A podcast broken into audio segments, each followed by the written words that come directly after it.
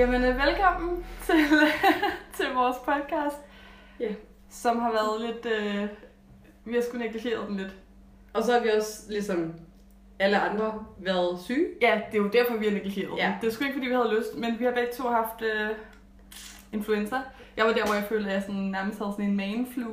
Ja. Jeg, sådan, jeg, jeg lå bare i første stilling og græd. Det var, det var også lidt der, jeg var. Og så tænkte vi, det nytter heller ikke noget at sende en podcast ud, hvor halvdelen af tiden går med hosteanfald. Nej, præcis. Så det prøver vi at begrænse nu. Ja, vi, vi er stadig lidt, øh, lidt mærket af oplevelsen, ja. men altså, vi... Øh, Vi kan ikke love, at det bliver helt øh, hostefrit, men vi gør vores bedste. Ja. Og måske skal vi lige præsentere. Mit navn det er Clara Edgar. og jeg hedder Emilie Jensen der. Og øh, hvad er det, vi skal snakke om i dag, Emilie? Jamen, vi skal snakke om øh, verden gennem tiden. Ja. Altså, hvordan verden ikke har ændret sig. Præcis. det, det virker helt mærkeligt at sige. For det har den jo på mange punkter. Men på nogle punkter har den ikke. Præcis. Tror vi. Skal Altså, vi finde ud af. skal vi finde ud af, om der er, altså, om der er nogle ting fra, altså, fra fortiden, fra gammel tid og fra vores bedsteforældres forældres tid, som, som også ligesom er at se af tendenser og ting i samfundet i dag. Det er det, vi skal snakke om. Ja. ja. Og jeg ved, at øh, du har snakket med dine forældre, blandt andet. Ja, det har jeg. Jeg mailede lige lidt med dem. Øhm, fordi jeg tænkte, Det kunne man ikke i fortiden. det kunne man ikke. det kunne man fandme ikke. Nej, min far, han var dreng. Der telefonerede man. Ja, med sådan en drejeskive på telefonen og det hele. Det var faktisk noget, jeg ville ønske, vi havde mere af i dag. Ja, det er super fedt. Generelt fastnettelefoner. Hvad blev der af det? Super fedt koncept. Det var så fedt, også fordi man havde den der ledning, man sådan kunne sidde og lege med. Ja, helt Altså, sikkert. Hvis man bare havde haft dem, så havde vi ikke haft brug for fidget spinners i dag. Nej, nej, så havde folk bare leget med Ledning. telefonen. Ja. Nå, øh, det endte et, forkert sted. Ja. Øh, jeg talte med mine forældre, fordi jeg tænkte, at øh, min far, han er en gammel mand. Han øh, er vokset op i... At han er, han er ret gammel. Ja. Han er vokset op i en anden generation end min mor i hvert fald, så jeg tænkte, at de måske havde to forskellige syn på sagen. Øh, min far han er vokset op i, det må vel blive 60'erne, han var Mhm. sådan på vores alder i. Han er født i 49. Det må passe sådan cirka. Min mor, hun er, hun er opvokset i 80'erne, ikke? Jo. Øhm, og det, det går lidt, eller det gik lidt, som, som det jo gør, når vi prøver at tale om nyheder, at de kom til, lidt til at tale om forskel i stedet Mm. for. Øhm, jeg var så skrive til dem sådan, jeg bad jer om ligheder. Ja. Det var det, der var meningen. Øhm, og min mor, hun svarede, at en af de ligheder, hun synes, der er, det er det her med, at vi har sådan et fælles fjendebillede i verden. Det bliver meget dybt nu. Ja, Men altså, det må at, også gerne. Ja, men, men sådan noget med, at altså, lige nu har vi den her fælles frygt for, for terror, som ligesom, ja, som vi alle sammen går og bekymrer os om, ikke? Jo. Uanset nærmest hvor i verden man er. Hvor dengang hun var ung i 80'erne, var det jo meget sådan atomkraft, man var sygt bange for. Øhm, og nærmest sådan på et endnu vildere niveau, end vi er for terror nu. Ja, det var vel dengang, der begyndte at komme frem med atomkraft, nej tak, og Ja, den slags. præcis. Ja, og de, de fik jo i, i undervisning i skolerne, fik de vist videoer med, hvordan de skulle opføre sig, hvis der kom et atomangreb eller udslip, eller hvad sådan noget hedder. Det er faktisk vildt nok. Ja, det er ret vildt. Ja. Øhm, men ligesom at vi jo også, nu, jeg kan du huske, at jeg gik i gymnasiet, hang der sådan nogle, hvis der kommer terror, så skal du gøre det her, sådan, så skal du under bordet, og sådan nogle der ting. Øhm, så det synes hun var en af de ting, der sådan var ens, bare med forskellige fokus, ikke? Jo, altså grundideen, kernen Grundideen, er det samme. Det der med, at, at verden ligesom har en fælles ting at være bange for, Ja. eller sådan at, Ja. at gå til kamp mod på en eller anden måde. Ja.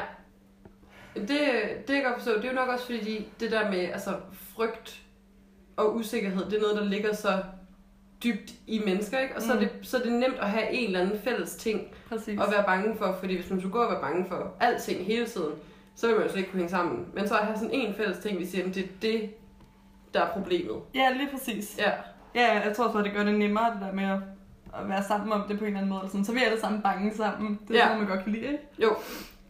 Ja. Jamen det, det, kan jeg da godt, øh, det kan jeg godt se. Altså, det er også lidt noget af det, vi har snakket om i forhold til altså, øh, nogle af de altså, helt store samfundstendenser, vi har set, øh, der vokser frem i dag, sådan rent politisk, Ja. øh, som også trækker rigtig meget på det, man havde engang i mellemkrigstiden, øh, hvor man jo skød skylden for alt ondt hen på nogen, og, øh, og altså, dannede kløfter mm. Mellem forskellige mennesker. Og det er jo også meget det, vi, vi ligesom ser i dag. Helt vildt meget. Øhm, og der, altså, og jeg tror også grunden til, at vi, vi kom til at snakke om, at det, har, at det var det her, vi skulle snakke om, det var, at det jo, altså, det er jo et eller andet sted er sørgeligt, at man ikke har lært mere Helt vildt. af fortiden og fortidens fejl. Altså, visse mennesker har jo lært ingenting. Visse mennesker, Eller Benægter fortiden. det. Præcis. Altså. hvor man kan sige, hvis nu man altså, havde lidt mere fokus på øh, på fortiden generelt, og på de ligheder, man har med fortiden, godt og ondt, så kunne man også undgå en masse fejl. Ja. Det er jo her, sådan, hvor en af de ting, folk har været meget sure over med Donald Trump, for eksempel, er jo, at de føler, at han lige laver en Hitler? Jo. Part 2. Jo. Hvilket jeg jo på mange punkter er enig i. Altså sådan, Altså man kan da helt klart godt se lighederne i hvert fald. jeg er hele den der med at skyde skylden på et folkefærd, og sådan, Tager en klar streg i sandet, og så lukke dem ude bag Præcis. en mur. Altså, Ja, lukke lige så vel have lukket dem ned i en koncentrationslejr eller sted, ikke? Præcis, altså, altså det, det er jo i princippet det samme. Altså, Ja. det, det er det jo Det er det ikke. Altså sådan, så syg i hovedet er han forhåbentlig alligevel ikke, men altså, men, men det er jo samme tanke ja, bag, altså ja, det er det. det der med, at er- der, der er nogle mennesker, der er mere værd end andre og, og bedre end andre, ikke? Ja, og der er en masse problemer i det amerikanske samfund, og øh, i stedet for at så gå, måske gå lidt dybere ind til kernen af, hvordan løser vi de her problemer, så er det nemt bare igen sætte et fjendebillede op, og Ja, så ja. pege skylden Ja, derover. og og sådan, så det er jeres skyld, det er jer, der har fucket Ja. vores land op. For det er også løseligt, ikke? Ja, jo, eller præcis. Nå, men hvis, det, hvis vi ved, det er dem, der er skurkene, så kan vi gøre noget ved det. Ikke? Øhm, så, men, men det er jo enormt sørgeligt, at, at man kommer tilbage til de her ting. Altså, og det er jo også... Altså, er også det, når man kigger på USA i de seneste par år, så er det også sådan, som om det er lidt på retræte nu, føler jeg, men der har også været en, altså en opblomstring af øh, hvide mod sorte, Ja, øh, hvor det bare lader til, at en del af det her øh, apartheid-lignende system øh, stadigvæk trækker veksler i samfundet, ikke? jo, helt vildt. Jo, men, men det er sjovt, fordi det har jo lidt ændret sig nu, synes jeg, til at, at i dag er det ligesom... Åh, oh, hvordan skal jeg sige det her, uden at komme til at lyde helt forfærdeligt? Det er svært. Men bare Altså- sig det, så, så Altså, Tager vi den en, bagefter. en gang var det meget hvide, der ikke kunne lide sorte, ikke? jo, Nu føler jeg, jeg føler ikke, at sorte ikke kan lide hvide. Jeg føler bare, at sorte går til kamp mod hvide menneskers undertrykkelse af dem nu. ja, Altså, ja. At, at magten lidt er skiftet ja, på en eller anden måde, hvis du forstår, hvad jeg mener. Sådan, ja, det forstår jeg godt, det forstår jeg godt. Øh, men på trods af det, så, altså, så har men der er selvfølgelig også altså, kommet en folkestilling omkring det, men man har jo set altså, inden for politiet, altså, at ja, det lader til, at der der har været stadigvæk reminiscenser af en, altså, en kæmpe undertrykkelse Det er der jo og sindssygt meget af. for, for sorte. Ikke? Jo, For og farvede. især i, i USA. Altså, Præcis. det her med, med sorte, der bliver dræbt, uden at have gjort noget, Noget. som helst. Ja, Ja, hvor man måske kunne have, have håbet, at man ville være kommet videre fra det. Ikke? ja lige et step videre. ja. Men, men der er bare virkelig mange ligheder til, til liv, som jeg tænker, at de fleste af os kigger tilbage på og tænker, hvad foregik der lige? Ja, ja, sådan noget med, at de havde bestemte sæder i bussen og sådan noget. ja. Ja, men det er sørgeligt, at der, altså, der er jo seriøst stadig en del af sådan noget. Og jeg føler også et sted, sådan, man ser det mest af nok i amerikansk politi, ikke? Jo. Jo. Hvilket der så heldigvis også bare har været virkelig meget fokus på. Ja, Det tror jeg er en af de store forskelle. Sådan, altså, folk kæmper fandme imod i dag. ja, og det kan man jo så glæde sig over. Helt vildt. Men, men bare stadigvæk tankevækkende, at sådan noget kan, kan foregå, ikke? Og, og det er jo ikke, det er jo ikke, øh, det er jo ikke udtalt på samme måde. Altså selvom der er mange ligheder, altså både med altså Trump og mexikanerne, og så Hitler og jøderne og så videre, ikke? Det, det, det er som om, at det i manges øjne ikke er det samme. Altså vi taler ikke om Men det som tror- det samme. Jeg tror også, det er fordi, altså en af de ligheder, der er mellem Hitler og Trump, nu bliver det også meget sådan, Mm. Trump og Hitler, men, men altså en af de ligheder, der er, er ligesom det her med, med hans had til muslimer også, ikke? og han vil deportere alle Mm. muslimer fra landet, og ikke lade nogen rejse ind og sådan noget. Og jeg tror bare, hvor sørgeligt det end er, at der er mere en folkestemning omkring muslimer, end der var med jøder dengang.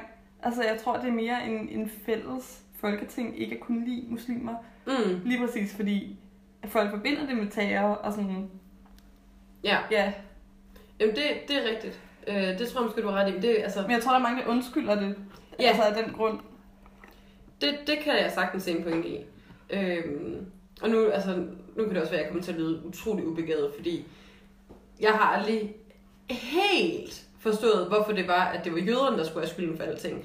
Jeg ved godt, de har altid været et udskældt folkefærd og sådan. Ja. Men, men hvorfor de skulle have skylden for alt dårligt? Men det var noget med økonomi, og Ja, de havde pengene og sådan de noget. havde taget penge fra tyskerne og sådan noget der. Ja, but anywho, ikke? Jo, jo. Altså, hvor man kan sige, i dag, der, ja, jeg tror, du har ret, at der er mange, der, undskyld med, men det, det er dem der, der springer os alle sammen i luften. Det er en fælles fjende. Ja, Ja. Ja. Og der ville jeg jo bare ønske, at vi mennesker havde evalueret, øh, evol, hvad hedder det? Evolutioneret. Evolutioneret. Også lidt mere til at kunne se, at sådan hænger verden ikke sammen. Man kan ikke skære alle over en kamp på den måde. Det er virkelig bare ikke så sort-hvidt. Men der er vi måske bare altså så primitive alligevel i vores tankemønstre, at vi kan ikke overskue det der med at skulle dele alting op i Nej. hver enkelt. Men jeg tror igen også, at det er fordi, vi på en eller anden måde synes, det er rart at have det der fælles fjendebillede. At der er nogen, vi kan give skylden. Og så, så er det ikke vores egen skyld, at ting er gået galt. Så er det nogen andres. Ja, Det tror jeg, folk synes er sådan lidt betryggende på en eller anden måde. ja, og, Og så, at lægge ansvaret fra sig. Ja, og hele tanken om hvis, altså, at putte ting og folk i kasser, ikke? Mm. Uh, det er også rart. Ja, det er så rart. Så når man kan, altså, og jeg ved godt, at nogle gange så har det et formål, fordi vi skal også kunne snakke om mænd og kvinder og så videre, ikke? Jo. Vi er nødt til at nogle gange putte nogen i nogle kasser. Men det er som om, at nogle gange så bliver kassen meget stor i forhold til det øh, reelle indhold, der skulle Mm. være i den. Ikke? Hvis man tager alle muslimer og putter dem i en kasse, og så det er egentlig fordi, det er terrorister, man putter i en kasse, ikke? Så det, det er egentlig meget få, der burde være derinde. Ja. Men den breder sig bare ud til at blive kæmpe stor. Ja, præcis. Ja. Øhm, men apropos det her med mænd og kvinder, ja. så tror jeg, at min far han skrev en meget sød og meget, øh, jeg er opvokset i 60'erne-agtig mail, som yeah. startede med Bob Dylan sang, Times They Are Changing, hvilket bare sådan, hele den der generation, sådan, altså de er jo opvokset med Bob Dylan som sådan en, en ledestjerne med det der træ, ikke? Og så skrev han, øhm, at, at dengang, da han var ung i 60'erne, der var de alle sammen sikre på, at verden ville gå under, hvis, hvis ikke, at de sådan fælles forsøgte at ændre kurs, blandt andet ved hjælp af sådan noget som feminisme. Øhm, og det føler jeg for vores generation, ikke generelt for verden i dag, men for vores generation, jeg tror lidt, vi har den samme tankegang. Det der med, at, at vi bliver nødt til at stå sammen for at redde verden på en eller anden måde. Vi bliver nødt til alle sammen at være fælles om at ændre nogle strukturer i samfundet, som er forkerte. Øhm, og det tror jeg minder lidt om den der sådan helt hippie-agtige 60'er ting med sådan, nu skal vi alle sammen bare elske hinanden. Det tror jeg lidt, vi har noget af i dag også. Ja, så det er som om, der har været nogle generationer ind imellem, som, som Ja. lidt var et... Øh, altså som både blev sådan lidt et, et modsvar på hippiebevægelsen, og sådan... Øh, og også måske kom bare kom, kom til at vokse op i nogle sider, hvor altså... Øh, hvor det... Man stod over for en masse nye ting og muligheder og udfordringer Mm. og sådan noget med internet og så videre, så man ikke helt teknologi, eller man ikke helt vidste måske, hvordan man skulle håndtere, og så blev det så blev de store perspektiver måske lidt lagt væk, Ja, ikke? Fordi man skulle også, altså man skulle finde sig selv i alt det her øh, halløj, jo.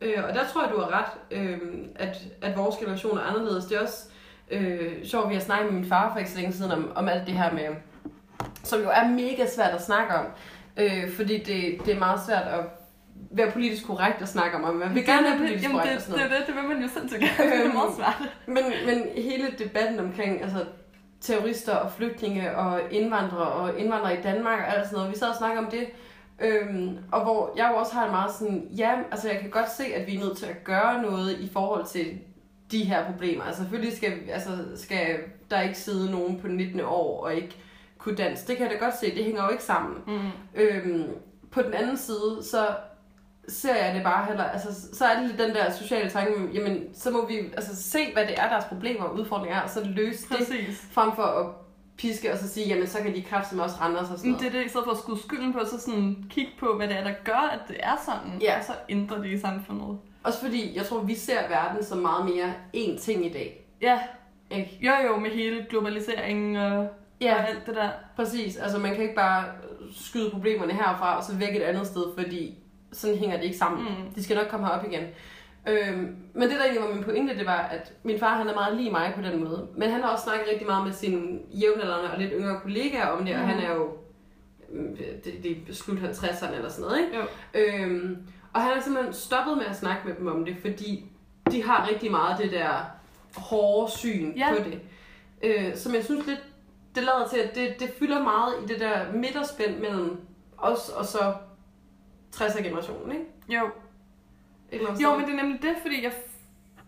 Jeg synes altid, man taler om sådan 68'er generationen som sådan nogle uh, hippie ungdomsoprør ting. Men, men det tror jeg ikke er sandt. Jeg tror mere, det er dem, der har været unge i den tid. Ikke så meget dem, der er blevet født i den Nej. tid. For dem, der er blevet født i den tid, er lige præcis nogle af dem, Ja, der har fucket det hele lidt op, ikke? Eller sådan, som var sådan der træt af det der hippie noget. Og i 80'erne var det jo også sådan det helt modsatte. Altså der Ja, var det ja. jo sådan noget, yuppie, uge nu skal jeg arbejde i en bank, eller sådan, altså det var jo sådan nogle der ting, man synes var nice. præcis.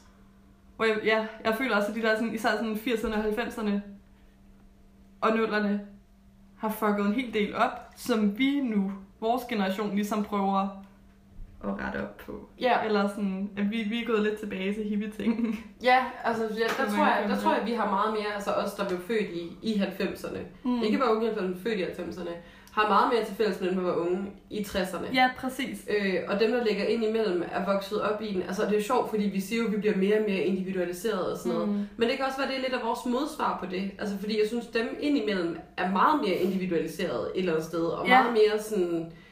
Øh, kan godt komme til at virke meget koldere og mere Og meget sådan, generelt. og mere materialistiske på mange måder, synes jeg. Ja, Det synes jeg også ofte er en ting, eller sådan også kyniske, sådan... Men jeg tror måske også bare, det er en ret naturlig ting, det der med, at, at så er der ligesom en generation, der gør noget, og deres børn synes, det er forkert, den måde, de har gjort det på, så de gør noget andet, og så synes deres børn, at det er forkert, så Ja. de går tilbage til den gamle. Altså sådan, jeg tror, det er meget naturligt, det der med, at man, man bare har sådan brug for ligesom at ja, gøre lidt oprør, eller sådan, ja. ja, Og man kan også sige, altså sådan, vores forældre generelt, den aldersgruppe, der ligger der fra sådan, ja, de ligger vel generelt fra, lad os sige 45 til 60 eller sådan noget. ja. Et eller andet. Ja. Sådan i en, i en eller anden generaliseringsting, ikke? Øhm, de har jo også altså, fået børn og har haft små børn, da, da nogle helt andre typer problemer begyndte at springe ud. Så hele krigen mod terror ja. udsprang jo, da vi var små, Ja. sådan rigtigt. Ja, det Øhm. begyndte jo rigtigt med 9-11, altså. Præcis. Og så er det jo bare vokset derfra, hvor, hvor så er det jo også klart, så ser de på det på en anden måde, hvor vi så, altså, jo, vi har også set det, men vi har også gået i skole med øh, Ahmed, der var den mest sociale, mega nice, mega initiativrige, komplimentsfyldte, søde dreng i hele verden. Ikke? Præcis. Og det har de jo ikke. Og jeg tror også, at det gør en forskel, at vi er opvokset i det her. Det er ikke noget, altså terror er ikke noget, man er begyndt at tale om, sådan imens vi har været voksne. Det har jo bare været en ting. Altså lige siden 9-11, da vi var, hvad, jeg var fem år gammel eller sådan jeg noget. var ikke? seks. Ja. jeg.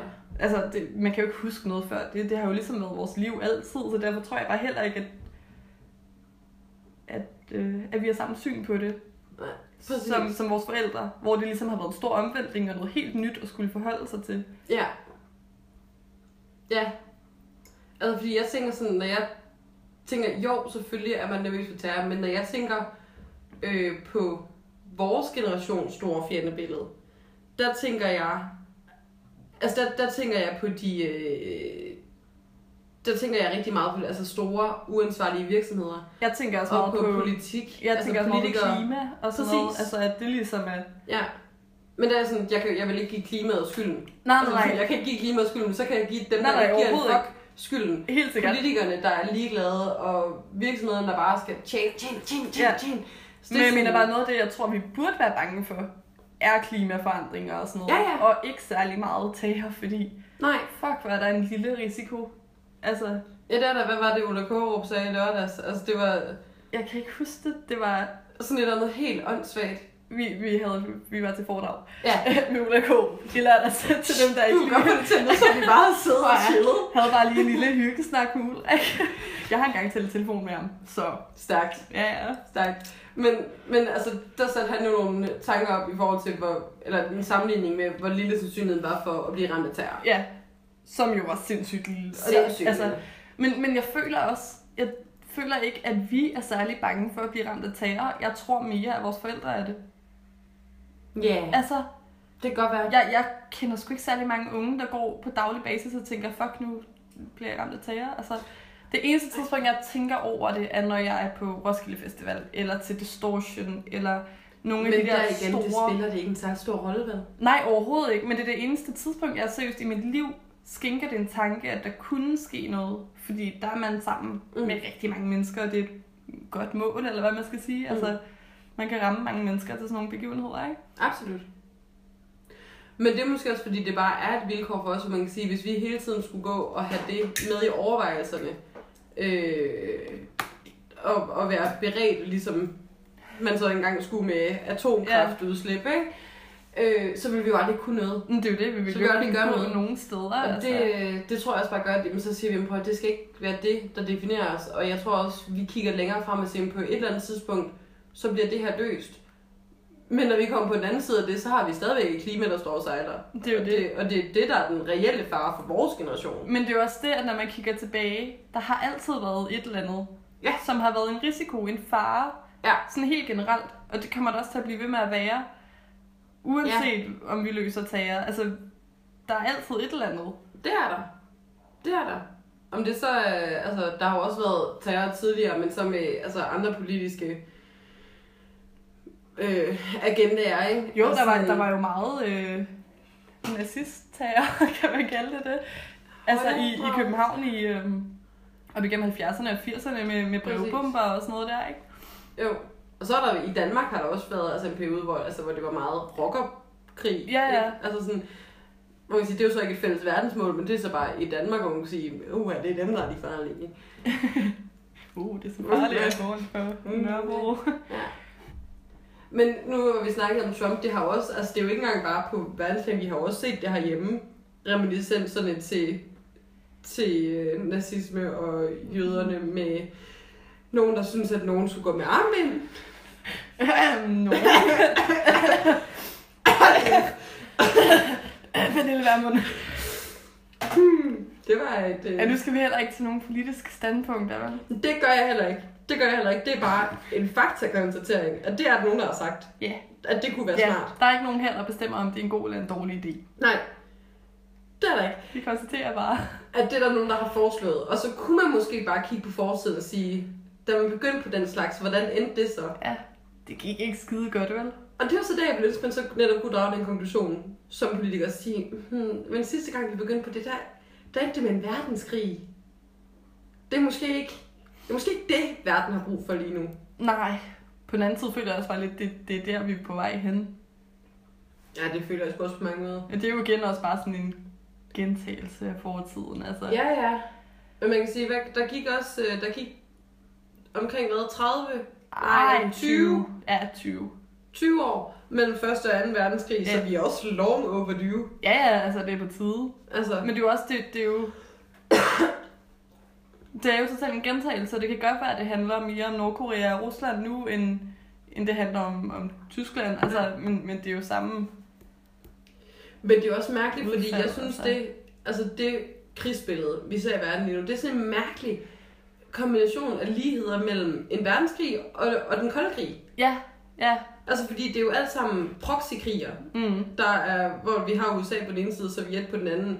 Men, men det er meget mere, øh, altså der er meget mere ild, end der var i den kolde krig. Det foregår bare nogle andre steder. Ja, Men, men det er jo dem, der ligesom er de store magter på hver side. ja. Så det er sådan en mærkelig lighed til Men jeg begge føler også, selvom at vi sidder og taler om, at der er mange ligheder mellem Trump og Hitler og sådan noget der, jeg føler lidt, at de er i gang i sådan noget, øh, "Ej, jeg, jeg tør ikke helt, nu tror jeg dig. Men jeg tror ikke helt, eller sådan, uh, hvem kommer til at være den, der gør det? Sådan, hvor jeg føler, Hitler han var mere bare sådan der, fuck ja, Ja. nu gør jeg noget, ikke? Men det var hvor, hvor nu bliver det sådan noget, uh, der er hele tiden den der lurende fare med, der er en eller anden, der trykker på den der knap, der øh, launcher den der atom krig på en eller anden måde, ikke? Altså sådan, men der er ikke rigtig nogen, der er sådan helt tør. Helt tør. Nej, og det kan man jo så være glad for. På den anden side, så er det også bare en konstant usikkerhedsfaktor. Men det er det. Og det var også det, man så dengang i den kolde krig, ikke? Jo. Altså, det var jo hele tiden op på dupperne af frygt for, at nogen ville gøre det, ikke? Jo. Øhm, ja. Men det var, altså, det var jo så lidt om, om den slags ligheder, men der må vel også være nogle, altså nogle positive ligheder. Altså, jeg synes så godt nok, det, altså, jeg synes, det er positivt, at vi måske ser verden på en anden måde, end end vores forældre generelt gør. Øh, Ja, det synes jeg da også. og ser den mere som, som de unge i 60'erne gør. Men jeg tror også bare, at vores børn kommer til at gøre oprør mod det på en eller anden måde. Så jeg, sådan, jeg tror ikke, at det bliver sådan, at, at fra nu af er det bare Ej. peace, love and understanding. Altså sådan, der kommer jo til at være nogen, der synes, at, at vores mentalitet er helt hen i vejret. Altså, Det gør der helt sikkert. det er jo bare sådan, jeg tror, det er sådan en, sådan en lidt bølge ting Det tror jeg, du har ret med i. det der. Det tror jeg, du har ret i. Og fordi det ligger bare så fundamentalt i teenager og unge mennesker, ikke sådan, det man gør oprør mod alt det lort, der Det er jo også noget, man har gjort altid. Altså, ungdomsoprør er jo bare en kæmpe ting. Det er jeg faktisk lidt træt af, at vi ikke gør mere, at vi ikke trækker mere på det. Altså, at vi ikke... Begynder at være sådan besættere, der bare smadrer politiet og sådan noget. Nej, men, men det er måske også... Altså, men det var fordi, jeg snakkede med...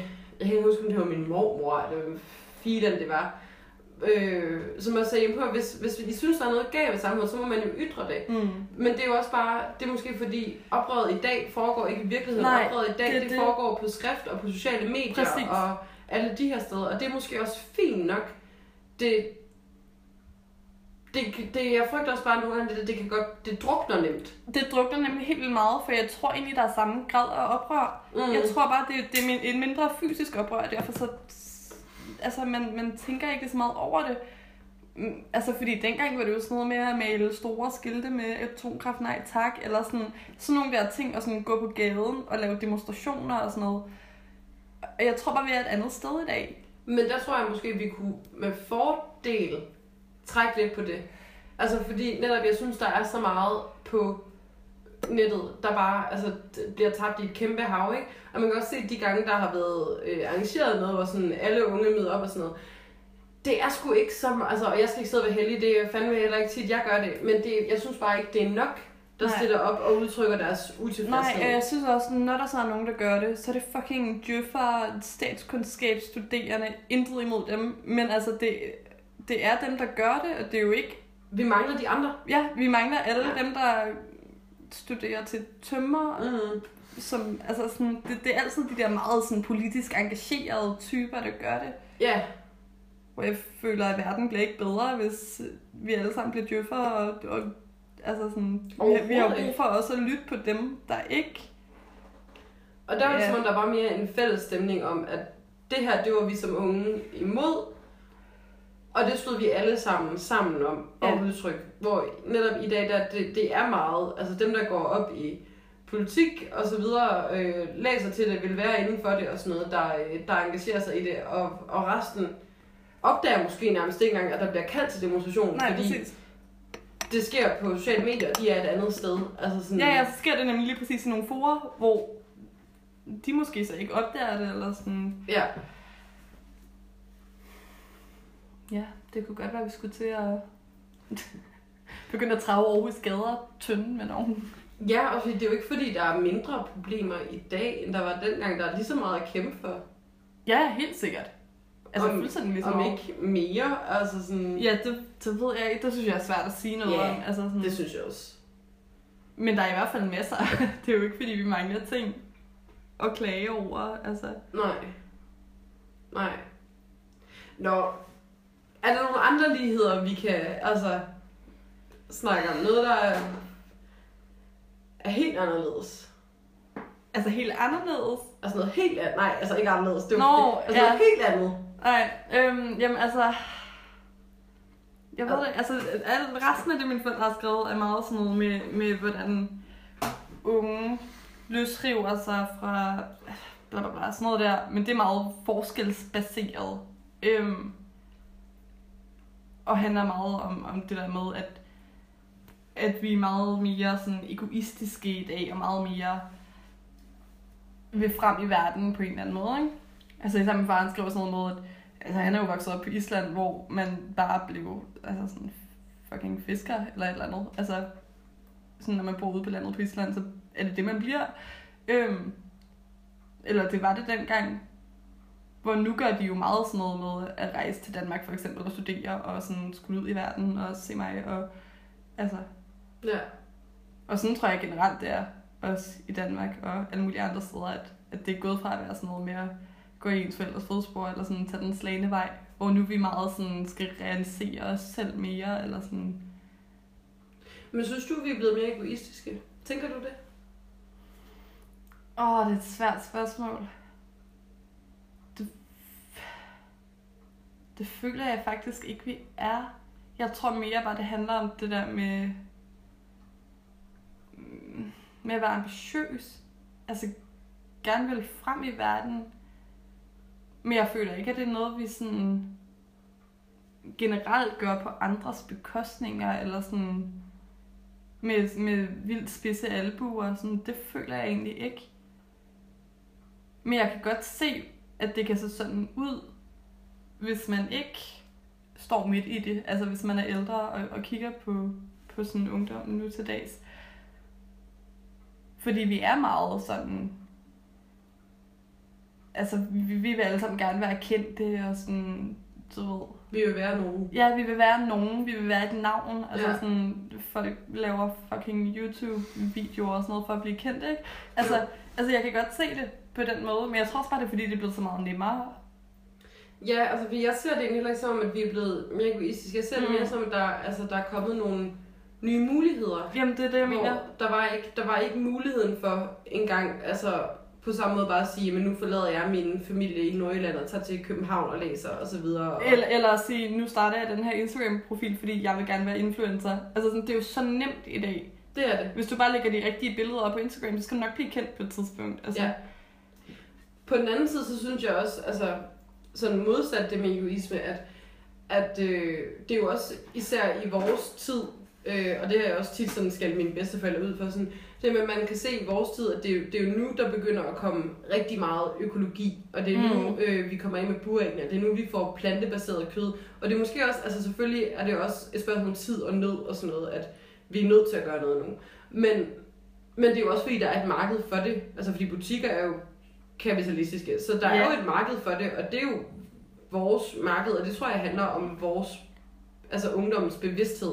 Men jeg tror også for mange, at det handler om den der selvrealisering. Den der med, uh, jeg er veganer, uh, jeg spiser ikke gluten. Eller sådan, det, det er lidt blevet en ting, det er sådan noget, man er, ikke? Altså, Jo, men der synes jeg så, så har jeg det bare sådan lidt, jamen, det er så også fint nok. Altså hvis det er det, der er dit mål, og midlet derhen, det så er et godt middel, altså sådan, Mm, så heldig jeg, det. Jamen, jeg er sådan der, ja, altså præcis, at jeg er ligeglad med, hvorfor du er veganer. Det er super fedt, fordi du hjælper os alle sammen med at være det. Ja. Jeg ikke givet at høre om det, men sådan er fint nok, at du synes, det er sjovt at tale om. Altså, det leder til noget godt i sidste ende. Ja. Og det var i hvert fald en trend, man ikke så tidligere. Mm. Ja, ja, jeg kan da huske. Altså dengang, da jeg var 11-12 år gammel, og var sådan der, jeg vil være vegetar, der fik jeg ikke lov af min mor, fordi hun var sådan, du har brug for kød for at vokse og sådan noget der. Og nu er vi begge to sådan der vegetarer på 9 år eller sådan noget. Altså hun, hun, jeg tror samfundet har sådan der ændret hendes tanker om det. Og jeg tror, at det er sådan med mange, at det har ikke altid bare været sådan noget, altså folk har jo ikke troet, at man kunne undvære kød eller undvære sådan, og det tror jeg har ændret sig sådan, hvilket er super fedt, og jeg er ligeglad med, hvorfor folk gør det, fordi det, det er godt for vores planet, altså. Ja. Jeg hørte en meget sjov lighed i radioen her den anden dag, øh, hvor de snakkede om øh, kroppen og seksualitet. Uh, ja. Ja, øh, og der skal vi faktisk langt tilbage øh, for den her lighed, fordi øh, og det var lidt sjovt, det var sådan lidt paradoxalt, fordi det var sådan lidt en modsatrettet lighed. Mm. Øhm, fordi der var der en inde og snakke om den måde, vi sådan øh, på mange måder stadigvæk, det måske blevet, men at man på mange måder stadigvæk har et meget stramt syn på kroppen og Mm. seksualitet i dag.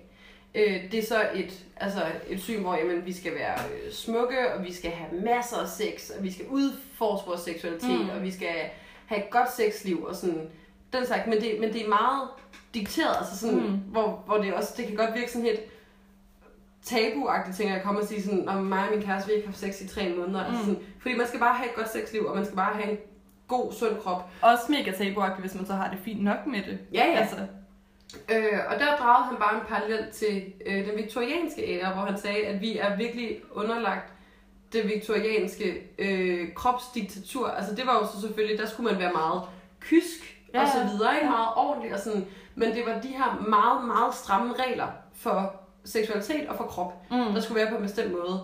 Øhm, og så siger han, det er jo sådan et andet diktatur, vi ligger under i dag, men den der idé om, at vi her på den her måde skal passe ind i et eller andet, at det var, det var faktisk meget i dronning Victorias ånd på sin vis. Og det synes jeg var lidt sjovt, fordi det viser også, hvordan ligheder kan, øh, kan, være, kan være forskellige, men, Mm. men ligge på en eller anden måde under, øh, under den samme kontrol, eller sådan. Ja, ja.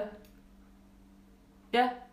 Men jeg føler også, at i vores øh, kropstilgang i dag, at vi igen har en del til fælles med sådan øh, rødstrømperne og sådan noget. Altså, for eksempel på Instagram, der er jo kæmpe palaver omkring, at øh, man ikke må vise øh, nøgne damebryster, øh, eller sådan, jo, brysterne, men man skal bare lige øh, dække brystvorterne til, men det skal man ikke med mænd.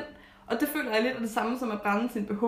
Altså sådan, det, det er jo helt det samme, bare på forskellige platforme. Altså, det der med sådan, jeg gider ikke gå med BH, fordi det er fucking ubehageligt, så nu brænder jeg den. Altså, det er jo præcis det samme, vi gør på Instagram. Sådan der, min krop er ikke mere seksuel end en mands. Jeg skal have lov til at vise mine brystvorter lige så meget, som en mand skal.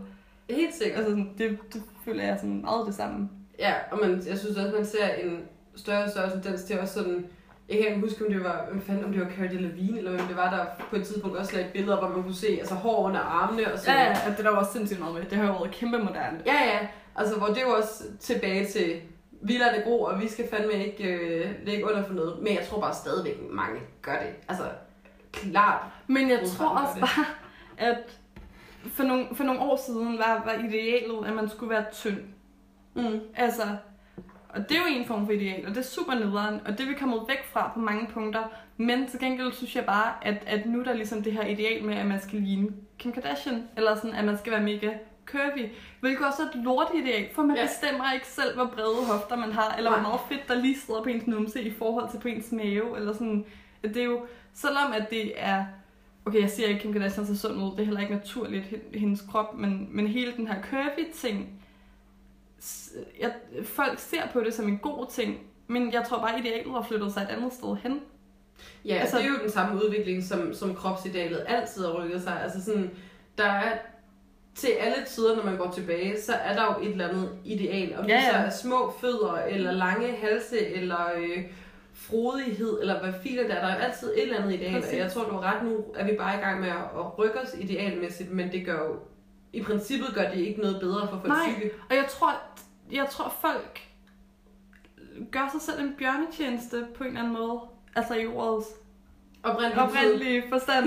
altså sådan, at, at folk tror, at vi er på vej et eller andet godt sted hen, hvor det er okay at se ud på, altså at være lidt mere curvy og sådan. Men det er jo ikke anderledes.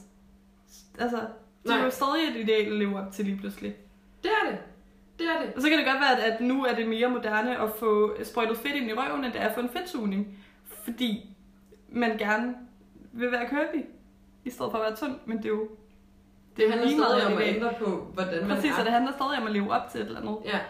Og så synes jeg også, og det kommer så måske at lyde mærkeligt det her, men så er der også, altså, og det kører også rigtig meget på sociale medier, hele den her med, man skal bare, man skal elske sig selv, mm. man skal være tilfreds med sig selv, og sådan, hvor det er jo også et eller andet sted, altså det er jo en virkelig god tanke, men, men det kommer også bare nemt til at virke som, jamen hvis ikke du er tilfreds med dig selv, præcis som du er, så er der også noget galt med dig. Det er det, og jeg føler, at det er blevet tabu. At der er ting ved en selv, man ikke kan lide. Og det er super underligt, fordi for et par år siden, da, da jeg gik i folkeskole, vi lavede ikke andet end at være sådan, åh, jeg er for tyk, åh, min næse, åh, Åh, sådan, mine bryster, ja, åh, ej, mine hvor er jeg bare grim og forfærdelig, og der var det ligesom sådan, Og jeg ting, bruger ikke? størrelse 40. Præcis, altså der var man jo fucking underlig, hvis man bare godt kunne lide sig selv. Det Ja. var jo ikke accepteret at kunne lide sig selv. I hvert fald ikke sådan, altså, Ej, det var unge var, piger, jeg ved ikke, altså, Man udpegede fejl, ikke? præcis, og det var det, man gjorde, og Ja. man skulle ikke kunne lide sig selv. Hvor, ja, nu, nu er det ligesom omvendt, at hvis der er noget, man ikke kan lide ved mig selv, eller ved sig selv, så er man sådan der, fucking underlig, eller Så sådan, man du skal bare elske feminist. dig selv. Så er man en rigtig dårlig Fucking feminist. dårlig feminist, altså, eller bare sådan dårlig forkert kvinde. på en eller anden måde, altså. Ja. Altså, og jeg ved ikke, om det er det samme for fyre. Det har jeg simpelthen ikke nok føling med. Nej, nej, nej, altså det kan jeg heller ikke sige noget om. Og vi det er sjældent noget, jeg hører dem snakke om. Altså, så, så jeg ved ikke, om det er, fordi det bare ikke fylder hos fyre i dag, eller om der er noget på den side. Men i hvert fald på, på kvindesiden, så ja, så kommer man nemt til at være sådan, åh, oh, jamen, jeg skal også, nu skal jeg også kunne lide mig selv. Jeg synes godt nok, jeg ser træls ud, fordi jeg har drukket bajer i 14 dage, men Præcis. det må jeg elske. Det må jeg bare Ja, ja, elske. det elsker jeg. Det Jeg skal elsker jeg bare bare at være oppustet af han der lille lille med. Det er bare Det skal jeg elske, fordi jeg er glad for mig selv. Og sådan. Og det er også bare et pres at ligge. Ja, og, men jeg føler også bare, at altså sådan noget med at sådan, øh, vil tabe sig, eller sådan, er, er bare lidt blevet et tabu nu, hvilket er super underligt. Ja. Ja. Ja, og det har det jo, og det har det jo også været før i tiden. Altså, der skulle man jo også være stor og vise velstand og sådan noget. Ja, altså sådan langt tilbage i tiden, Mm. der var det jo altså total status at være tyk, fordi det betød, at man ikke skulle lave noget, at man bare kunne ligge derhjemme, og det var derfor, man var tyk, ikke? Jo. Ligesom at det var mega moderne at være øh, helt, helt vildt bleg, fordi det betød, at man havde nogen til at lave alt udarbejdet for en, ikke? Har gået rundt med en parasol og sådan noget der. Ja, lige præcis. ja. Men det er rigtigt, den der, øh, den der fokus på kroppen, er bare en lighed, der er gennem alle tider. Ja, og det tror jeg aldrig kommer til at ændre sig. Jeg tror, jeg tror folk tror, at vi er i gang med en eller anden kropsrevolution.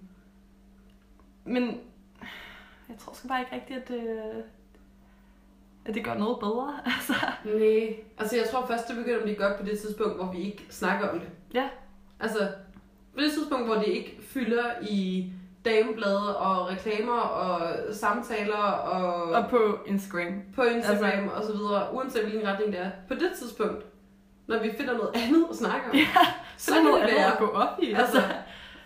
så kan det være.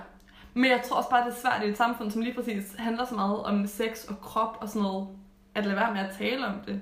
Ja, Det tror jeg er totalt utopisk, at vi nogensinde kommer til nærmest. Altså, fordi det er bare sådan, det har man sgu altid gjort.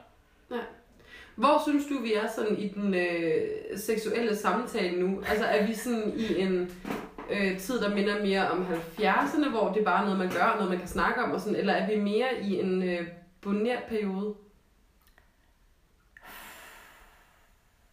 Øhm, jeg føler, at vi er mere i en bonert periode, tror jeg. Jeg... Øhm, hmm, men jeg tror også, det er noget, folk stræber lidt efter lige præcis med det her med at afseksualisere kroppen, og at det hele ikke skal handle om sex hele tiden, men at man godt kan være bare et menneske, bare en krop. Øhm, altså jeg tror aktivt, folk prøver at komme væk fra den her seksualisering, som jo var kæmpestor i, i 90'erne for eksempel, hvor alt jo bare skulle være mini, mini, mini øh, sk- øh, nederdel, hvad hedder sådan noget. Øhm, Miniskirt. mini, miniskirt. altså, hvor man bare skulle have virkelig lidt tøj på og være meget seksuel hele tiden. Øhm, og det føler jeg, jeg føler, der er mega meget plads til at tale om sex og sådan noget. Men jeg føler faktisk, at, at vi er mere det nu, end vi var for nogle år siden, Ja. tror jeg. Og, og måske lidt med vilje. Hvad, hvad tænker du? Jamen, jeg synes, det er svært, for jeg synes, jeg ser lidt to retninger, for jeg tænker sådan, fra mit eget liv med venner og sådan noget, der er det jo ikke noget problem at snakke om sex. Mm. Øhm, men, men samtidig så er der også bare nogle ting, hvor jeg tænker sådan, det har været, altså det har været sådan lidt svært at snakke om, det har taget tid, før jeg sådan lige sådan, kan jeg godt sige det, Mm. og, sådan, og det er måske lidt på nogle bestemte ting. Øhm, og så synes jeg også bare, at jeg ser sådan, når jeg har været ude på damebad og sådan noget, hvor man må ligge nøgen, der er rigtig mange, der ikke gør det. Øhm, så jeg, yeah. altså, hvor det sådan bliver gemt lidt væk. Men jeg synes med den seksuelle samtale, at det, det er svært, fordi Øh, når tit, synes jeg, når der bliver snakket om sex, så er det enten meget overfladisk eller positivt. Altså, der er ikke så meget plads til det her med at snakke om seksuelle problemer eller, eller sådan frustrationer på samme måde måske. Fordi det er heller ikke idealet. Mm. Øhm, tænker jeg. Og det er måske også en personligt altså, ting, men det ved jeg ikke. Men jeg tror måske også bare, at den samtale, vi har om sex i samfundet i dag, er bare så negativt lavet altid. Føler jeg. Altså hele MeToo og sådan noget. Som er, altså det er slet ikke fordi, jeg kritiserer det. Jeg mener bare, at sex bliver ofte... Når, når vi skal tale om sex som, som en samfundsting, så bliver det ofte negativt. Så kommer det til at handle om overgreb, eller så kommer det til at handle om mænd, der synes, at MeToo er forkert, fordi de stadig vil have lov til at lægge an på kvinder. Eller sådan. Altså. Ja. der er altid en eller anden sådan negativ Ja, og så er der jo også kørt kampagnerne med, øh, vi knaller for lidt i Danmark. altså sådan, Gud, det var en sjov reklame. jamen det, det var det, men det satte jo også bare, altså, hvor man kan sige et eller andet sted sådan, ja, men, men hvorfor knaller vi for lidt? Altså, hvad er det problemet er her? Fordi det burde jo være en urdrift i mennesker. Altså, jeg ved Mm. godt, der er nogen, der ikke har det og sådan noget, men det er alligevel så lille en procentdel. Så det burde jo være noget, vi alle sammen vil. Så hvorfor vil vi det ikke? Altså, hvad er det, der er galt? Jeg tror simpelthen ikke, det handler om, at vi har for lidt sex. Jeg tror, det handler om, at vi bruger for meget prævention. Det er godt. Altså sådan hele den der med, med altså de lavede jo den reklame, fordi de gerne ville have, at danskerne fik flere børn. Ikke? ja, ja. Og Jeg tror ikke, det handler om, at vi ikke har nok sex. Jeg tror bare, det handler om, at folk, igen den her sådan selvrealisering, eller sådan, jeg skal have en karriere, før jeg får børn, og sådan, så når man måske aldrig helt dertil, hvor man føler, at man har det, og så får man ikke nogen børn. Eller Mm. sådan, jeg, jeg tror, det handler om, at vi bruger for meget prævention, og ikke, at vi har for lidt sex. Det kan også godt være. Tror jeg. Altså sådan, det, det er bare min Ja. påstand. Men lad os så hypotetisk sige, at det var, fordi vi havde for lidt sex. Det er også bare sådan, det, det er der, hvor jeg tænker, det, det bliver svært at snakke om. ja. Altså, det kan Men man også fordi, sådan, at man skal aldrig tvinge nogen til at have sex. Altså sådan, lige så vel som en mand ikke skal tvinge, tvinge en kvinde til at have sex, så skal regeringen ikke tvinge folk til at have sex. Eller det Nej, nej, sådan nej, men det var heller ikke sådan, det jeg mener. Jeg tænker Why? sådan, folk imellem, altså sådan, det synes jeg også, altså når man hører masser af monopolet sådan nogle gange, altså så kommer de der ind sådan, hvor den ene skriver, at de har ikke sex nok, og det Mm. mm. øh, bliver ikke løst, fordi det er ikke noget, de kan snakke om. Ja, Altså, så et dårligt sexliv kan man ikke snakke om, men et godt sexliv kan man godt sidde og udbasonere til en pigemiddag, eller sådan, ja, wow, det var fedt, og så stod jeg bare Ja. med at tøj sammen, så kom man, og så tog han mig hårdt om på vaskemaskinen. og så, wow, ej, jeg fortalte mere, og fedt, og sådan, og har I prøvet, og sådan, det der, det kan man godt Ja. snakke om, men hvis det er sådan, det bliver bare, øh, det bliver bare meget hurtigt akavet, når det kommer, og så sådan, så, så prøvede jeg at lægge op til, at vi øh, skulle noget, fordi nu havde vi ikke haft sex i tre måneder, og øh, jeg havde staset mig an, og så vendte han sig bare rundt. men så bliver det også bare sådan lidt en, en pity-fest, ikke? Eller sådan der, så bliver det sådan, ej, hvor er det synd for dig, ej, sådan. Jamen, et eller andet så jeg sted, tænker, det er bliver sådan jo- lidt skamfuldt på en eller anden måde. Ja, men det er jo også dumt, fordi det er jo det, man også har brug for at snakke om. Ja, Så jeg, jeg tænker da også, forhold man har mere brug for at snakke om det, hvis det er sådan, end hvis man Ja. har sex hele tiden. Altså, Ja, ja. hvis det fungerer, ikke? Jo. Men der er det som om, vi er blevet bange, Ja. synes jeg. Ja, og jeg synes, det er helt vildt svært, fordi jeg føler også lidt, at der er to retninger. Ja. Altså, at vi på den ene side er, er rimelig blufærdige, men at der er også bare hele den her, sådan, især den der feministbevægelse som bare sådan der, lad os være nøgne hele tiden. Og sådan, Lad os gøre sådan, at det er lige meget, om vi er nøgne, eller sådan, Men det kan også være, det er, fordi vi er i en brydningstid lige nu. uh, brydning. Jeg gør buzzword, det lige. altså i en brydningstid i forhold til, til seksualiteten. Ikke? Det, det synes jeg lidt, måske vi er. Hvordan tænker du? Altså det der med, at der er to forskellige retninger, og vi skal lige finde ud af, hvilket ben vi skal stå på, og hvordan vi skal være over for hinanden, og hvad vi kan snakke om, og hvordan mm. vi skal snakke om det, og sådan noget, hvor... Og man kan sige, gennem tiden, så, altså, så var øh, sex, der var hjemme, det var ikke noget, man snakkede om, mm. det var Mm. mellem mand og kvinde, og mand og sekretær, ikke? Jo, altid lige sekretæren. Yes. Øh, og så blev det meget, meget frit, og så blev det måske sådan lidt øh, en blanding, eller vi gik over i et samfund, der havde meget fokus på sex, men måske ikke så meget på den seksuelle samtale. Det var bare altså meget fokus på krop og nøgenhed og sex Ja, ja, og piger og sådan noget. og sådan noget der. Ja. Altså, ja, Og nu er vi så igen begyndt at snakke rigtig meget om det, men negativt, og vi har også nogle øh, kropsbevægelser og sådan noget. Så lige nu tror jeg bare, det er rigtig svært for alle at finde ud af. Ja, men det er sgu da også noget råd. Altså, når, øh, ja, hele den her MeToo-ting og sådan noget. Jeg kan så godt forstå nogle gange, at man bliver lidt forvirret Ja. over, hvad man må og hvad man ikke må. Og Også bliver, jeg kan godt forstå, jeg skal ikke undskylde noget som helst på nogen mænds vegne, men jeg kan godt forstå, at man ikke kan forstå øh, de her twerk queen, øh, fjerbølge, feminist ting. Altså, hvorfor er de nøgne og twerker på Instagram? Men jeg må men, ikke jeg må, men jeg må ikke gøre noget. Eller Ja. sådan, ja, sådan, de gør det vel for at få min opmærksomhed. Jeg tror bare, der er mange mænd, der misforstår det der. Ja. Men jeg kan virkelig godt forstå, at man bliver forvirret over det. ja. Men jeg tror bare, der, det, det er sådan noget, der, der gør folk bange for at tale om det, fordi så er, så er de bange for at træde forkert, eller sige noget, som man ikke må sige, eller sådan... Også fordi jeg, jeg synes, øh, at det vi er i lige nu, der kan man netop ikke rigtig drage nogle tydelige paralleller Nej. til noget i forsiden. Fordi så, Nej. så kan man sige, at det er en kvindebevægelse. Ja, lidt. Så kan man så sammenligne det med, altså med kvindeopgøret, vi skal ud på arbejdsmarkedet, vi skal have stemmeret, og vi skal være individer og sådan noget. Det er en seksuel frigørelse. Ja, lidt. men ikke alligevel, fordi altså, sådan, det er ikke, det er ikke Nej, for det er tydeligt jo- et eller andet. Men det er jo lige præcis ikke rigtigt. Det, er jo- det er jo nærmest det modsatte af en seksuel frigørelse. Eller det handler jo om, at ens krop ikke altid er seksuel, og at Ja. man ikke altid er et seksuelt væsen, bare fordi man er nøgen. Eller sådan. Det, det er jo nærmest det modsatte. Eller bare fordi man er. Jamen, altså, altså ja, præcis.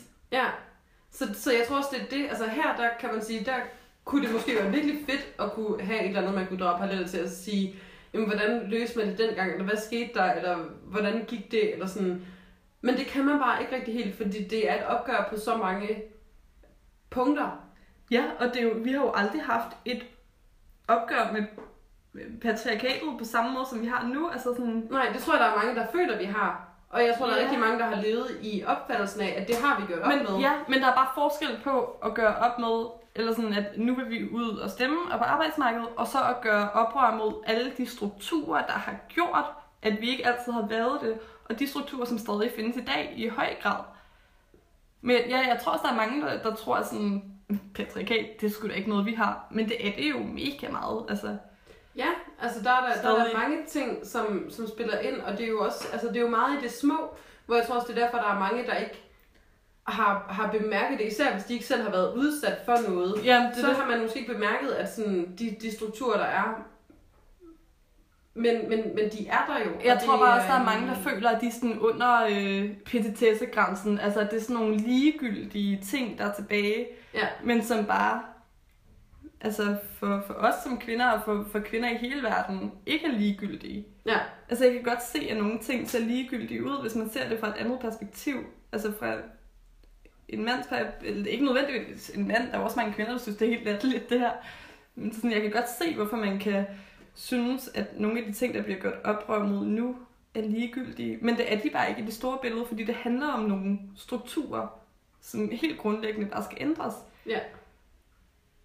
Det er sjovt det der med, hvem der ser det som øh, petitesser, og hvem der ikke gør. Der havde jeg lidt en, en sjov øh, oplevelse. Øh, jeg tror, jeg har fortalt dig det. Men det er jo fordi, øh, jeg har heller ikke, synes jeg, sådan været udsat for noget groft. Mm-mm. Altså, når jeg har sgu også, generelt, hvis jeg synes, der er noget, der virkelig er over grænsen, så har jeg sagt det. Ja, Men, men de små ting, altså, som nogen, der tager mig på røven i byen og sådan noget, det er jeg ligesom bare lært at leve med. Mm. Og det skal man jo heller ikke, fordi det er fucking åndssvagt. men, men, jeg men det bliver man også bare nødt til. Eller Ja. sådan, det, der gider Det er jeg ikke en institution, og der Nej, har jeg så bare altså, givet et blik, der ligesom siger, prøv hvad fanden tror du selv, din kæmpe taber? ja, jo. Øhm, Men, men jeg tænker også bare sådan, at bare for et par år siden, da vi var måske 18 eller sådan noget og gik i byen, der var det ikke noget, man, man sagde noget til, fordi det var bare sådan, man gjorde. Dengang var der ikke rigtig nogen, der talte om, at det var forkert, at man blev taget på røven i byen. Jeg føler, det er meget noget nyt, at Ja, altså jeg tror, al, altså jeg tror egentlig dengang, der tror jeg egentlig måske, jeg mere sagde noget, hvor nu er jeg sådan, okay, det sker sgu så tit, så hvis jeg skal til at sige noget hver gang, ikke, så kan jeg ikke lave andet, og så gider jeg det ikke. jeg var sådan, dengang tænkte jeg slet ikke på det på den der sådan Nej, krænkelsesmåde. Jeg var bare sådan, fuck, det er irriterende, lad nu være. Ja, ja. Men, hvor nu er det meget sådan, du skal fucking ikke tage mig på røven, dit krænkende mandesvin. Ja. Sådan. og der, men der var min realisation også, at jeg måske ville ønske, at jeg sagde det lidt mere, fordi så var jeg, øh, så var jeg ude med en, øh, en fyr, Og så var vi hen og drikke nogle øl, og så kom vi til at, øh, der var meget proppet, så, så satte vi os ved et bord, hvor der var en del andre fyre, mm. og sådan fire-fem andre fyre og sådan. Og så sad vi og spillede, spillede noget og med dem og sådan noget. Og så på et tidspunkt, så har jeg lige været op og øh, købt nogle øl, og så står jeg lige sådan for enden af bordet, hvor folk sådan kan gå forbi. Mm. Og så går der en, øh, en gut forbi, og så tager han mig voldsomt meget på røven, ikke? Og jeg kigger ligesom bare over skulderen efter ham, og, altså, og han kigger tilbage og synes, han var rigtig nice. Ja, og jeg ja. kigger op og Det synes sådan, jo altid selv sådan. Åh, Hvor jeg bare sådan- scorede jeg der, var. hvad er det egentlig selv, du prøver at få det? Og sådan Ja. virkelig mit mest, what the fuck, hvad laver du? Mm. kraftidiot-agtigt blik, ikke? Og så kigger jeg tilbage ned på de drenge der, der sådan sidder og helt i chok.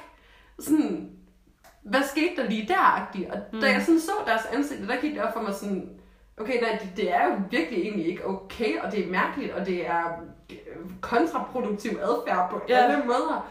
Og så tænker jeg sådan, men altså burde jeg, når nu jeg har styrken til at sige fra, egentlig sige mere fra? Ikke Ja. fordi det betyder noget voldsomt for mig, men fordi jeg ved, at det betyder meget for andre. Og hvis vi bare lader den der adfærd gå hen, så er vi jo ikke en skid bedre. Nej, den tanke har jeg også virkelig ofte. Altså det der med, at man, man kan fandme ikke tage i byen uden på en eller anden måde. Altså det er fandme ofte, at der er nogen, der tager en på røven. Eller altså på en eller anden måde, ja, gør sådan nogle der små ting, som for mig, jeg, jeg bliver ikke krænket. Jeg bliver ikke sådan der, øh, fuck, fuck dig og dit patriarkat-agtigt. Sådan, jeg bliver ikke helt sådan feministisk. Eller knust, eller ked af det. Overhovedet Eller... ikke. Jeg synes bare, det er irriterende, og sådan, hvorfor? Altså sådan, ruller lidt øjne af det, ikke? Øhm, men, men hvor det også bare gået op for mig, at jeg bliver fandme nødt til at sige noget. For hvis jeg ikke siger noget, og hvis der ikke er nogen, der siger noget, så ændrer det sig aldrig. Og Nej, og den altså, næste, han tager på, På kan, røven. være, kan være en, der virkelig... Altså sådan, som går hjem og græder over Ja. det, eller som har oplevet noget værre, som det minder hende om, eller sådan et eller Ja. andet. Altså sådan, det handler ikke kun om en selv. Det tror jeg generelt er sådan en ting, man virkelig skal huske på, at det handler ikke om, om man personligt bliver krænket. Det handler om, at der er sindssygt mange, der bliver krænket, og dem skal man hjælpe. Ja, Ja. Mm. ja. Altså nu der, det kommer til, måske til at lyde meget... Altså sådan, så man kan tænke det vigtigt op. Men man kan også sige, hvis ikke, altså, hvis ikke der var nogen hvide mennesker tilbage i slavehandlernes tid, der ikke havde slaver og sagde fra, så havde alle jo blivet ved med at have slaver. Altså bare fordi man ikke selv går ind for det, så kan man jo ikke sige sig, altså ligesom fratage sig fra noget ansvar. Man er jo nødt til selv Det det, også altså, at gøre ja. noget. hvis, hvis man man ikke gør noget ved det, så, Så man lige så det ikke. Præcis. Ja, ja, det er jo lige præcis det. ja. Ja, at bare fordi det ikke går ud over en personligt, eller man ikke har noget problem med det personligt. Sådan, Ja, eller man ikke selv gør det. ja, Altså, Præcis, jamen også som mand, det kan godt være, at man er en af de mænd, der aldrig nogensinde tager en pige på røven, uden at blive bedt om det, eller uden Ja. at man ved, at... øh, et go, ikke? Ja, Altså sådan, det kan jo godt være, at man, man aldrig har gjort det, og aldrig kunne, kunne finde på at gøre det. Men så bliver man også bare nødt til at sige fra, når man ser sine venner gøre det. ja. Eller øh, fremmede fyre, altså sådan, man bliver sgu nødt til Ja, eller kan se, at der, hvis man kan se, at okay, nu er der altså en, der står der og sådan ser, ser ud som om, at man ikke synes, det er rart. Så Ja. det, det er fandme også okay sådan at gå hen og så altså, lave sådan en... Øh, Sådan en, hey homie, lad lige være med det. Ja, eller sådan, bare lige sådan gå hen og så lad som du er venner med hende pigen. Altså sådan, hej, og det er godt nok længe siden. Eller sådan et eller andet for at få ham der væk. Nej, jeg tror, det er vigtigt, at man lige præcis Prøv- siger det til ham, der gør det. Ja, fordi ellers så gør han det bare ved det næste igen. Ja. Så er det bare det, at man siger det. Man kan selvfølgelig altid gå hen og sige... Man kan da bare være sådan, hey homie, lad nu være. Altså. Ja, eller måske bare være helt åben og gå hen og være sådan, hey, er, er du okay til og hun så er sådan, øh, vil du ikke godt lade være? Altså sådan, Men jeg tror måske også bare, det er meget at bede dem om. Altså, ja, det tror jeg også, man kan sige. Man skal jo nok starte med sig selv i hvert fald, ikke? jo, præcis. Ja. Inden man sådan der beder alle mænd om at sådan, nu skal Ja. I lige holde øje med jeres venner og sørge for, at de ikke gør noget, der kunne. Ja. Altså, hvilket jo ville være mega nice, hvis alle, eller hvis, hvis de fyre, der, der virkelig er gode fyre, ikke gør sådan noget, kunne sige fra, Ja. når andre gjorde det. Det være super fedt. Ja. Men jeg tror også bare, det er helt utopisk. At være sådan, næste gang du er i byen, så skal du lige holde øje med, om Ja. dine venner tager nogen på røven. Øh, Ja. Altså sådan... Ja. Ja. Men altså, jeg har oplevet det et par gange, hvis nogle af mine venner, især nogle af dem der, der bare altså, godt kan være upassende over for alt. Ja. alt. Altså, ikke på en, altså ikke på en græmsende måde, mm. men på sådan en, hvor de tænker, hold med kæft, du må have altså, Ja. et eller andet galt Ja. i hovedet. Ikke? Altså, hvor de, hvor de gør det sgu, hvis de kan se sådan, okay, nu synes hun ikke, det er nice. Altså, fordi de også bare måske ikke har noget filter. Så kan de godt være sådan, skrid lige væk med dig. Ja. Til en fyr. Og jeg synes jo, det er så rart, Ja, fordi så slipper er jeg også for at skal stå og tage diskussionen, og så måske være øh, en alt muligt øh, lyder, jeg kunne bare lade være med at tage tøj på. Ikke? det er jo nemlig også det, der er, der er risikoen ved som pige, at være sådan, at gider du ikke at stoppe med det? Jeg synes faktisk, det er ubehageligt. Sådan, fuck, Hvorfor man tager du så, så stramme bukser Ja, på, og præcis. du har det Ja, også altså, selv, står og også der og, øh, og står på den der måde, som Ja. bare sådan, altså, Ja. det skal jeg have lov til. Ja. altså, Ja, ja, det synes jeg godt kan være sådan lidt. Altså, så vil man hellere bare vende øjnene af det og let it slide, ikke? Fordi man Ja. ikke orker den der konfrontation, som det meget hurtigt kan blive til. Eller Ja. sådan ikke orker at blive kaldt ud eller et eller andet. Ja. Ja. Nå, men det var så rundt den seksuelle snak her. Endnu en gang er vi endt et sted, ikke, jeg ved ikke helt, hvordan vi kom derud. Nu er vi her. Nu er vi her. Øhm, Vi skal også tale om ting, vi synes er interessant. jo, ellers- det er jo det, vi skal. Det er jo det, vi skal. Og det, øh, det startede der på et eller andet tidspunkt med en lighed, kan jeg huske. Ja, et eller andet sted. Ja. Det var noget med dronning Victoria, tror jeg, Nå ja, på et tidspunkt. på et tidspunkt. For en halv time siden. ja, det er rigtigt. ja. Der var egentlig også kun, altså der var en sidste lighed, jeg er kommet i tanke om. Har du andre ligheder, du sådan... Nej, Har ikke, tænkt ikke over? umiddelbart. Jeg vil gerne høre din. Ja, øh, det var fordi, jeg læste en artikel omkring masseuddøen. Mm. Nu bliver det rigtig muntert. Øh, Nu, nu har vi talt lidt om, om sex og sådan noget, så Ja. kan vi godt lige vende tilbage til noget med, med drab. Ja, øhm, og, og masseuddøen, det er jo en videnskabelig betegnelse for en periode, hvor øh, en vis procentdel af alle arter uddør. Ja. Og forskerne er så lidt uenige om, hvorvidt om vi er eller lige inden en masseuddøen. Men de kan konstatere i hvert fald, vi er lige omkring den. Ja. Øhm, og det er sket en fire, fire gange, tror jeg.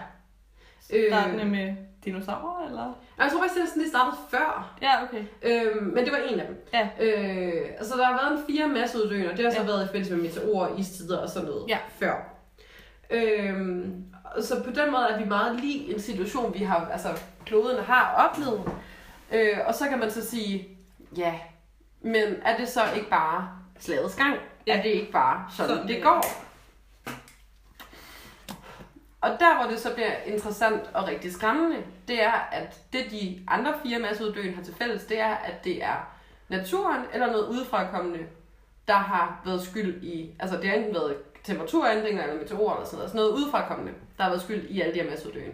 Det er første gang, vi er i det, hvor det er en arts skyld, at alle de andre arter dør. Mhm.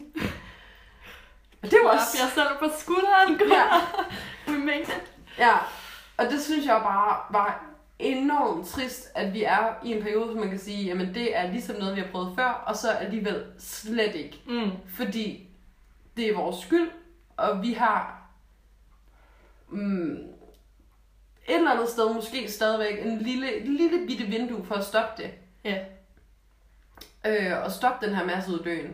Men det lader bare ikke til, at vi har viljen Mm. til det. Er der i hvert fald ikke nok? Der har, Der vi, har viljen. Nej, og det synes jeg bare var enormt sørgeligt at tænke på. Fordi når man så tænker, altså når jeg tænker tilbage på, når der har været en masse uddøen, og så tænker på, hvordan jorden var der, når man sådan har set dokumentarer og øh, genskabelser og Mm. alt muligt. Hvordan det er efter en istid, hvordan det var efter meteornedslaget og sådan mm. noget. Mm. Det var jo et frygteligt, frygteligt sted at være. Ja. Altså, det var da ikke sjovt. Nej. Og hvis vi er på vej derhen af igen, så synes jeg da, at det er enormt skræmmende. Men Det er det da også. Altså, Men jeg ved godt, det ville være helt forfærdeligt, hvis alle mennesker døde lige pludselig, men jeg har da også bare sådan lidt, too bad, det er jeres egen skyld, altså, ja, ja, menneskerne et eller andet sted, der er Ja. sådan på, at I for selv. selv det ender det jo med, altså. Ja, men jeg tror bare desværre ikke, vi ender der, før vi har altså, nærmest skaffet os af med alt andet. nej, nej, det er jo helt forfærdeligt med dyr og sådan noget, altså, Ja. fuldstændig forfærdeligt. Altså, Altså, den der isbjørn-video, der er kørt på Facebook ej, det er for nogle måneder siden, Det er frygteligt. altså, så forfærdeligt. Ja, Altså det er sådan noget, jeg slet ikke kan... Det er sådan noget, jeg lader være med at se, fordi jeg fysisk ikke sådan kan klare, at, at tingene er sådan. Jeg synes, det er Nej. så forfærdeligt. men det kan jeg heller ikke. Fordi jeg har det nemlig sådan, hvis det går ud over os som mennesker, det er sgu vores egen skyld. Altså, Ja. det, Især Vi ikke skulle andet have også i Vesten. Altså, jamen præcis, altså sådan... Ja, det skulle jeres egen skyld. Eller Ja. vores egen skyld, eller hvad man skal sige. ja, Men når det går ud over dyr, og sådan, ej, det er så forfærdeligt. Men, men altså, det betyder altså også bare, at, at hvis vi dræber alle de andre dyr, så kan vi jo heller ikke overleve. Der er sgu en fødekæde, og sådan, som lige skal opretholdes. Men det er jo fordi, vi har lagt os sådan, så vi tror, vi er i toppen. Mm. Men hvis man tog vores pistoler og vores øh, ting og sager fra os, og sendte os ud med buerpil eller øh, en kæp, og kæmpede på naturens vilkår et eller andet Så sted. vil vi fandme dø Så, hurtigt. det- og Altså. så ved jeg godt, så kan man sige, ja, ja, men så har vi så fået hjerner, der kan finde ud af at bruge ting og sådan noget. Ja,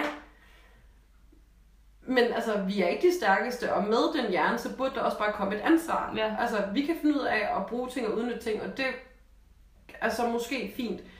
Men så kommer der så også bare et ansvar med, og det har vi bare ikke påtaget os. Nej, overhovedet ikke.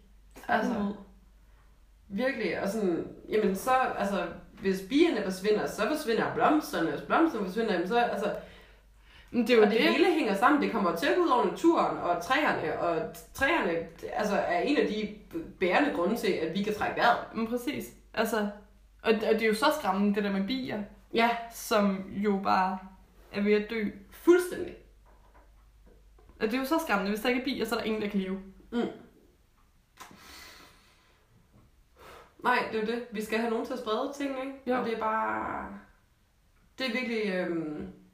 Tak, mens min mor altid har sagt til mig sådan et gammelt ordsprog, sådan en indianersprog. Først når den... Øh, hvad er det der?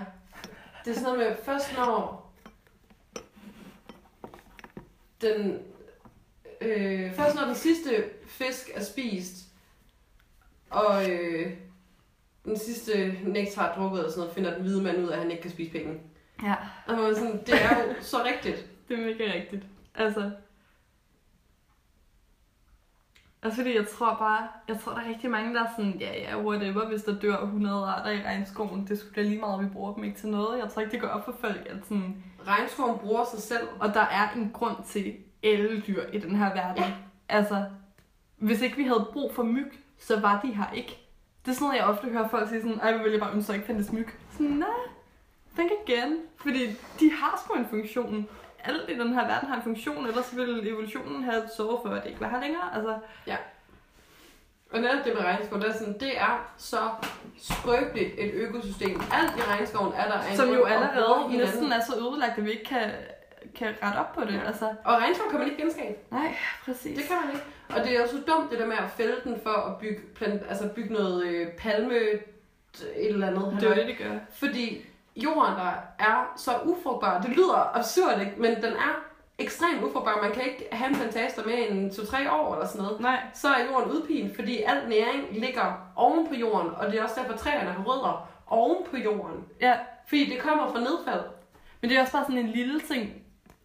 Altså sådan noget med, at man skal tænke over at lade være med at købe ting med palmeolie i. Ja. Fordi hvis der, hvis der aldrig nogensinde igen blev lavet produkter med palmeolie, så vil der ikke være nogen grund til at fælde regnskoven længere. Altså sådan, Ej, der er også nogle steder, hvor de begynder at fælde den for at lave øh, fodermarker til dyr. ja ja, true, men altså det er virkelig, de der palmeplantager, det, langt, det er jo langt, langt. syd. virkelig meget af det. Altså det er den industri, og det, og det er jo sådan nogle lorte ting, vi køber. Altså sådan, hver gang du køber en Snickersbar, så ødelægger du regnskoven. Altså Ja. sådan, og det er jo så sygt at tænke på. Ja, det er det. Altså, altså sådan en lille ting, som at købe en sneaker, sådan, kan Ja. med sig fuck verden op, ikke? Ja.